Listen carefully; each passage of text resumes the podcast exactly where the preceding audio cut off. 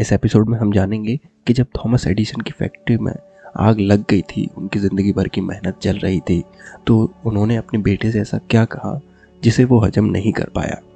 और हम जानेंगे कि कैसे डेमोस्थनीज, जो कि जन्म के साथ ही अच्छे से नहीं बोल पाते थे, उन्होंने अपने मुंह में पत्थर रख के प्रैक्टिस की बोलने की और वो एक महान स्पीकर बने। कैसे उन्होंने ये सब किया।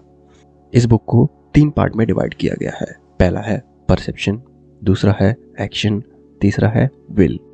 सबसे पहले आते हैं परसेप्शन पे। तो परसेप्शन होता क्या है?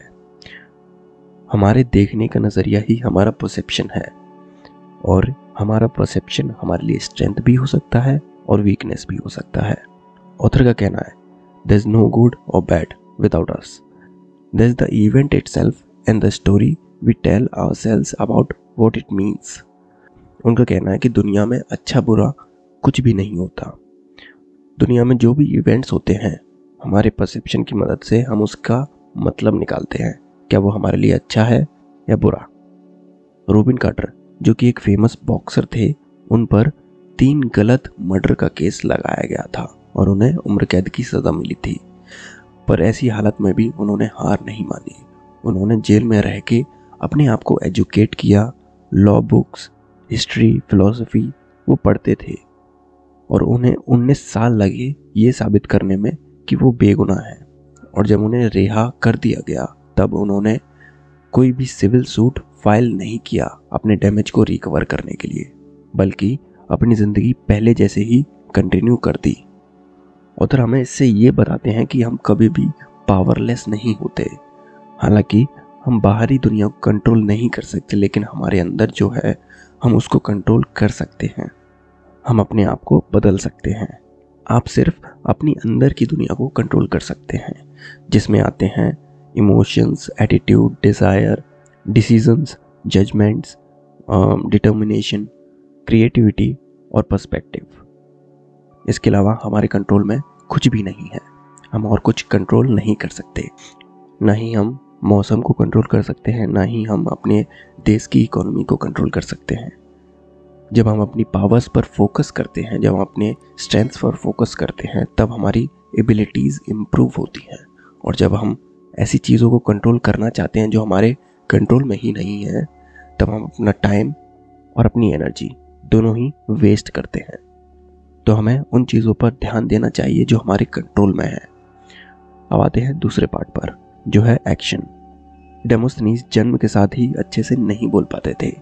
जब वो सात साल के थे, तब उनके पिता की मृत्यु हो गई थी, और जो उनके पिता उनके लिए संपत्ति छोड़ गए थे, उनकी पढ़ाई लिखाई के लिए, स्कूलिंग के लिए, वो उनके रिश्तेदारों ने उनसे छीन ली। एक बच्चे के साथ जो भी बुरा हो सकता था, वो लगभग सब डेमोस्थनीज के साथ हो चुका था। अब ऐसे में अगर आप होते तो क्या करते? क्या आप हार मान लेते? क्या आप हाथ पर हाथ रख के बैठे रहते? नहीं ना। ऐसा ही डेमोस्थनीज ने किया। डेमोस्थनीज को एक महान स्पीकर बनना था, तो उन्होंने बेसहारा होने के बावजूद अपनी प्रैक्टिसेस शुरू कर दी। उन्होंने अजीब व गरीब एक्सरसाइज करना शुरू किया, जैसे तेज़ हवाओं में बोलने की प्रैक्टिस करना, मुंह में कंकड़ पत्थर रख के प्रैक्टिस करना। और जब वो एक पहाड़ पर चढ़ रहे हैं, तब वो अपने बोलने की प्रैक्टिस करते थे। यहाँ तक कि उन्होंने अपने आधे सिर के बाल काट लिए थे, जिससे कि उन्हें घर के बाहर ना जाना पड़े और वो डिस्ट्रैक्ट ना हो।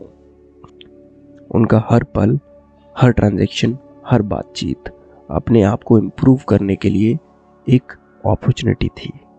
तो उन्होंने अपना पूरा समय अपने आर्ट को इम्प्रूव करने में लगाया। उन्होंने वो किया जो उनके कंट्रोल में था, और उनका एक ही गोल था कि वो अपने दुश्मनों को कोर्ट में हराएंगे, जो कि उन्होंने बाद में किया भी। और उन्होंने कोर्ट में अपने आप को इतने अच्छे तरीके से प्रेजेंट किया कि लोग उन्हें एक महान स्पीकर मानने लगे थे। उनकी आवाज़ में दमखम और क्लैरिटी थी। और जब उनसे पूछा गया कि वो कौन सी तीन चीज़ें हैं जिनसे स्पीकिंग स्किल्स को इम्प्रूव किया जा सकता है, अच्छा किया जा सकता है, एक आपकी तरह महान स्पीकर बना जा सकता है, तब डेमोस्थनीज ने कहा, एक्शन, एक्शन, एक्शन। ऑथर कहते हैं कि हमारे गोल्स हमें एक ही रात में, एक ही झटके में नहीं मिलने वाले। हमें उनकी तरफ धीरे धीरे छोटे मोटे कदम बढ़ाने होंगे, और जब हमारे सामने मुश्किलें आएंगी तब हमारे साथ कोई खड़ा नहीं होगा। हमें खुद उन मुश्किलों से लड़ना होगा, हमें खुद ही अपने गोल तक पहुंचने के लिए कदम आगे बढ़ाने होंगे। वो एग्जाम्पल देते हैं एमिलिया इयहार्ट का, जो कि एक महान पायलट बनना चाहती थी उन्नीस सौ बीस के दशक में, लेकिन उनको एक अपॉर्चुनिटी मिली। उनको बताया गया कि आपको एक मौका दिया जा रहा है कि आप एक अटलांटिक ओशन को पार करने वाले प्लेन में जा सकती हैं, ना तो आप पायलट हो और ना ही आप जहाज़ को उड़ा सकती हो, बल्कि जो आपके साथ पायलट जाएंगे हम उनको बहुत सारा पैसा देंगे और आपको कुछ नहीं देंगे। उनको नेविगेटर बनाया गया। ज़्यादातर लोगों को जब ऐसा ऑप्शन दिया जाएगा, जब ऐसे ऑफ़र दिए जाएंगे, तब वो कहेंगे क्या यार मुझे पैसे तो नहीं मिल रहा है, मैं क्यों जाऊँ। लेकिन एमिलिया ने ऐसा नहीं किया, उन्होंने ये चांस लिया और इस फ्लाइट के बाद पाँच साल के अंदर ही उन्होंने अटलांटिक ओशन पार किया, वो भी अकेले, और वो दुनिया की पहली औरत बनी जिन्होंने एक प्लेन से अकेले अटलांटिक ओशन पार किया। सोचो अगर उन्होंने अपना पहला ऑफ़र एक्सेप्ट नहीं किया होता, सोचो अगर वो अपने उस पहली फ्लाइट के बाद ही रुक जाती, क्या वो आज इतनी महान बन पाती। जब हम अपने गोल को अचीव करना चाहते हैं, उसकी तरफ बढ़ना चाहते हैं, तो ये ज़रूरी हो जाता है कि हम अपना मोमेंटम बनाएं अपने गोल की तरफ और धीरे धीरे एक्शन लेते रहें और आगे बढ़ते रहें। अब आते हैं थर्ड पार्ट पर, जो है विल। ऑथर बताते हैं कि विल एक अंदरूनी ताकत है जिसको बाहरी दुनिया से अफेक्ट नहीं किया जा सकता। विल हमारा एक आखिरी जरिया बन जाता है टफ सिचुएशंस में। जब हमारे सामने कोई ऐसी सिचुएशन आती है जिसे देखकर हमें लगता है कि इससे बुरा कुछ नहीं हो सकता, इसे नहीं बदला जा सकता और इसका कोई इलाज नहीं है, और हम उस सिचुएशन को एक लर्निंग, एक हम्बलिंग एक्सपीरियंस में बदल दें और एक अपॉर्चुनिटी में बदल दें, इसे हम कहते हैं विल पावर या फिर इच्छा शक्ति। हमें हर आपदा, हर उथल पुथल के लिए रेडी रहना चाहिए। हमें सिचुएशन को एक्सेप्ट करके उस सिचुएशन में भी चीयरफुल रहना आना चाहिए, हमें इसकी प्रैक्टिस करनी चाहिए। ऑथर बताते हैं कि जब थॉमस एडिसन की प्रोडक्शन और रिसर्च यूनिट में आग लग गई थी और उन्होंने जब ये देखा कि आग इतनी बड़ी है कि आसपास के आठ शहरों से आए फायर इंजन्स भी उसे नहीं काबू में कर पा रहे हैं, उस समय वो अपने बेटे को ढूंढते हैं और उससे एक बच्चे की तरह एक्साइटेड होकर कहते हैं जाओ अपनी माँ को और उनके दोस्तों को लेकर आओ, वो ऐसी आग अपनी ज़िंदगी में फिर कभी नहीं देखेंगे। जिस इंसान की ज़िंदगी भर की मेहनत, उसके बिजनेस का एक बड़ा हिस्सा जल रहा हो, तब कोई इंसान ऐसा कैसे कह सकता। ये सुनकर उनके बेटे ने चौंक कर कहा क्या। तब एडिसन ने कहा कि चिंता मत करो, हमने कई सारी फालतू चीज़ों से छुटकारा पा लिया है। ये दिखाता है कि एडिसन कैसे ऐसी मुश्किल सिचुएशन में भी अच्छे से सोच पा रहे थे और उस सिचुएशन से प्यार कर पा रहे थे, और उन्होंने रोने और चिल्लाने की बजाय उसकी पॉजिटिव साइड पर ध्यान दिया। जब फैक्ट्री में आग लगी थी, उसके एक महीने के बाद ही फैक्ट्री दोबारा से बनवाई उन्होंने और दोबारा से काम शुरू कर दिया, जिस आग की वजह से उनका एक मिलियन डॉलर का नुकसान हुआ था।